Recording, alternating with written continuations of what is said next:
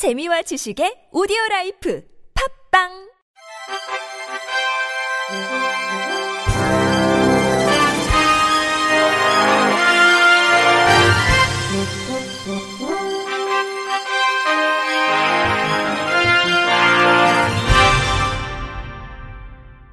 청취자 여러분 안녕하십니까? 10월 19일 월요일 KBIC 뉴스입니다. 문화재청은 10월 15일 흰 지팡이의 날을 맞아 한글 점자 훈맹 정음의 제작 보급 유물과 점자표 해설 원고 등 두 건을 문화재로 등록 예고했다고 밝혔습니다. 훈맹 정음은 일제강점기 시각장애인을 가르친 박두성이 7년간의 연구 끝에 완성해 1926년 11월 4일 반포한 6점식 한글 점자입니다. 이번에 문화재 등록 예고된 훈맹정음 제작 및 보급 유물은 훈맹정음 사용법 원고, 제작 과정 일지, 재판기, 점자 인쇄기, 점자 타자기 등 한글 점자의 제작 보급을 위한 기록 및 기구 등 8건 48점입니다. 아울러 한글 점자 훈맹정음 점자표 및 해설 원고는 한글 점자 6필 원고본과 한글 점자의 유래, 초고본 등 한글 점자의 유래와 작성 원리, 구조 및 체계를 파악할 수 있는 유물 7건 14점입니다. 문화재청은 이들 유물이 근대 시각장애인사를 파악하고 당시 시각장애인들이 한글을 익히게 되는 역사를 보여주는 귀중한 자료로 문화재 등록 가치가 높다고 설명했습니다. 이들 유물의 문화재 등록 여부는 30일간의 의견 수렴과 문화재위원회 심의를 거쳐 결정됩니다. 국가인권위원회 장학금 수혜 증명서를 포함한 각종 증명서에 시각장애인을 위한 점자 인쇄물 음성 변환 바코드를 제공하길 바란다는 의견을 한국장학재단 이사장에게 표명했다고 밝혔습니다. 앞서 시각장애인 A씨는 한국장학재단에서 발급받은 장학금 수혜 증명서에 문자를 음성으로 변환해 들려주는 바코드가 인쇄돼 있지 않아 내용을 확인할 수 없는 차별을 받았다며 인권위에 진정을 제기했습니다. 이에 대해 한국장학재단은 시각장애인이 홈페이지에 담긴 내용을 음성으로 인식할 수 있도록 서비스를 제공하고 있으며 콜센터에 전화하거나 센터에 내방하면 서류를 대독해주는 지원책을 마련하고 있다고 설명했습니다. 인권위는 A씨가 지난 2018년에도 동일한 내용으로 진정을 제기한 바 있으며 당시에도 장학재단이 대독 서비스 등의 정당한 편의를 제공하고 있는 점을 들어 사건을 기각한 바 있다면서 이번 진정에 대해선 각하 결정을 내렸습니다. 다만 인권위는 시간이 지나면서 소지하고 있는 서류가 어떤 내용이었는지 알 수 없는 상황에 놓일 수 있고 증명서를 다른 기관에 제출할 수도 있다며 발급 이후에 언제라도 그 서류의 내용을 알 수 있도록 시각장애인의 접근권이 보장될 필요가 있다고 강조했습니다. 이어 저소득 계층이나 소외 계층을 위한 업무를 수행하는 공공기관으로서 시각장애인이 비장애인과 동등하게 증명서의 내용을 언제든지 쉽게 확인할 수 있도록 편의를 제공해 시각장애인의 인권 보장에 기여하길 바란다고 덧붙였습니다.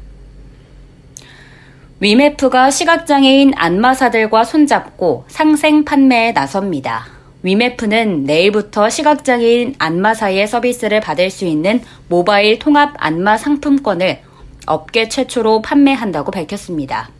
위메프는 지난 15일 대한 안마사협회와 전략적 업무 협약을 맺고 온라인 판로 확대를 시작했으며 이에 따라 안마사들이 오픈마켓에 입점하고 정착할 수 있도록 신규 파트너사 지원 프로그램을 지원할 예정입니다.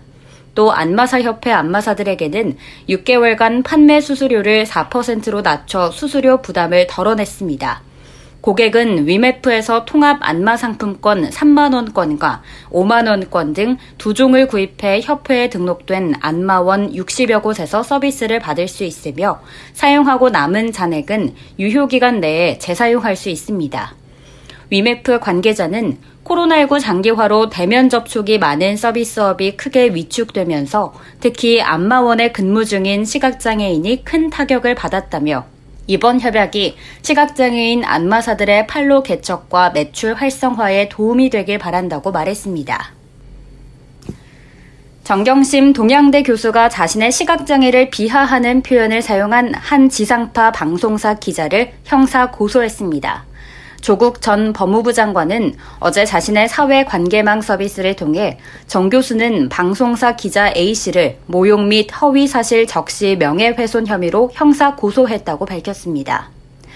A씨는 지난해 4월 SNS에서 애꾸는 마누라가 엄청난 부동산 기술자랍니다라는 표현을 썼고 지난 11일에는 조 전 장관을 향해 족국이라는 표현을 쓴 것으로 전해졌습니다.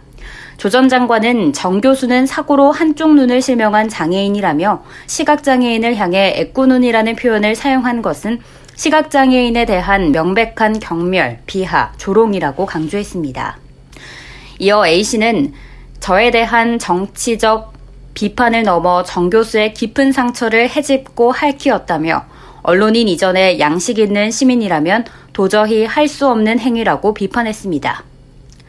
아울러 조 전 장관은 대법원 판례는 애꾸는 등의 발언은 사실적시 명예훼손에는 해당하지 않는다면서도 피해자를 모욕하기 위해 경멸적 언사를 사용해 욕설한 것이라는 점을 분명히 인정하고 있다고 전했습니다. 삼성전자는 10월 15일 흰 지팡이의 날을 맞아 한국 시각장애인 연합회와 TV 접근성 기능 향상을 위한 업무 협약을 체결했다고 밝혔습니다. 이번 협약을 통해 양사는 삼성 TV의 접근성 기능 개발과 사용성 개선을 위해 협력하고 시각장애인의 다양한 의견을 청취할 예정입니다. 한편 삼성전자는 한국방송통신위원회에 2020년 시각 및 청각 장애인용 TV 보급 사업 공급자로 선정됐으며 영국 왕립 시각장애인 협회로부터 시각장애인 접근성 인증을 최초로 획득하는 등 TV의 접근성 기능을 강화해 왔습니다. 시각장애인 전자 점자 문서 생성 솔루션 전문 기업 AT소프트가 한글 HWP 문서에서 전자 점자를 생성하는 이닷 엑스프레스 HWP를 출시했다고 밝혔습니다. 이닷 엑스프레스 HWP는 개인 PC에 설치되어 있는 한글 프로그램에 전자 점자 메뉴를 추가하고 점자 변환을 위한 점자 속성만 추가하면 표를 포함한 해당 문서가 전자 점자로 변환 저장됩니다. 이에 따라 국가 및 지방자치단체, 공공기관, 교육기관, 금융기관 등에서 사용하는 보고서와 공문서, 게시판 등의 첨부 문서를 전자 점자 파일로 생성하고 홈페이지 등에 첨부하거나 이메일로 받을 수 있습니다. 이닷 엑스프레스 HWP에서는 기존 점역 프로그램에서 오랜 처리 시간을 요구했던 표에 대한 점역 처리를 쉽고 빠르게 처리할 수 있으며 문화체육관광부가 고시한 개정 한국 점자 규정과 국립장애인도서관이 발표한 개정 점자 도서 출판 및 점역 지침을 준수합니다. AT소프트 박호성 대표는 이닷 엑스프레스 HWP를 통해 각종 전자 문서에 대한 시각장애인의 정보 접근성이 향상되고 각종 기관은 원활한 정보 제공과 법적 의무 준수, 기관 이미지 제고 등의 효과를 기대할 수 있다며 앞으로도 시각장애인들의 각종 전자문서에 대한 접근성 향상을 위한 전자점자 생성 기술의 연구 개발을 집중할 계획이라고 말했습니다. 한편 AT소프트는 점자 속성이 포함된 HWP를 PDF로 변환할 때 PDF의 점자 파일을 포함해 유통할 수 있는 이닷 엑스프레스 PDF 컨버터도 함께 출시할 방침입니다. 끝으로 날씨입니다. 내일은 서울을 포함한 수도권과 충청 지역에 공기질이 나쁠 것으로 예상됩니다. 호흡기가 약하신 분들은 주의하시길 바랍니다. 또한 내일도 큰 일교차가 계속되니 건강관리에 유의하시기 바랍니다. 이상으로 10월 19일 월요일 KBRC 뉴스를 마칩니다. 지금까지 제작의 류창동, 진행의 김예은이었습니다. 고맙습니다. KBRC.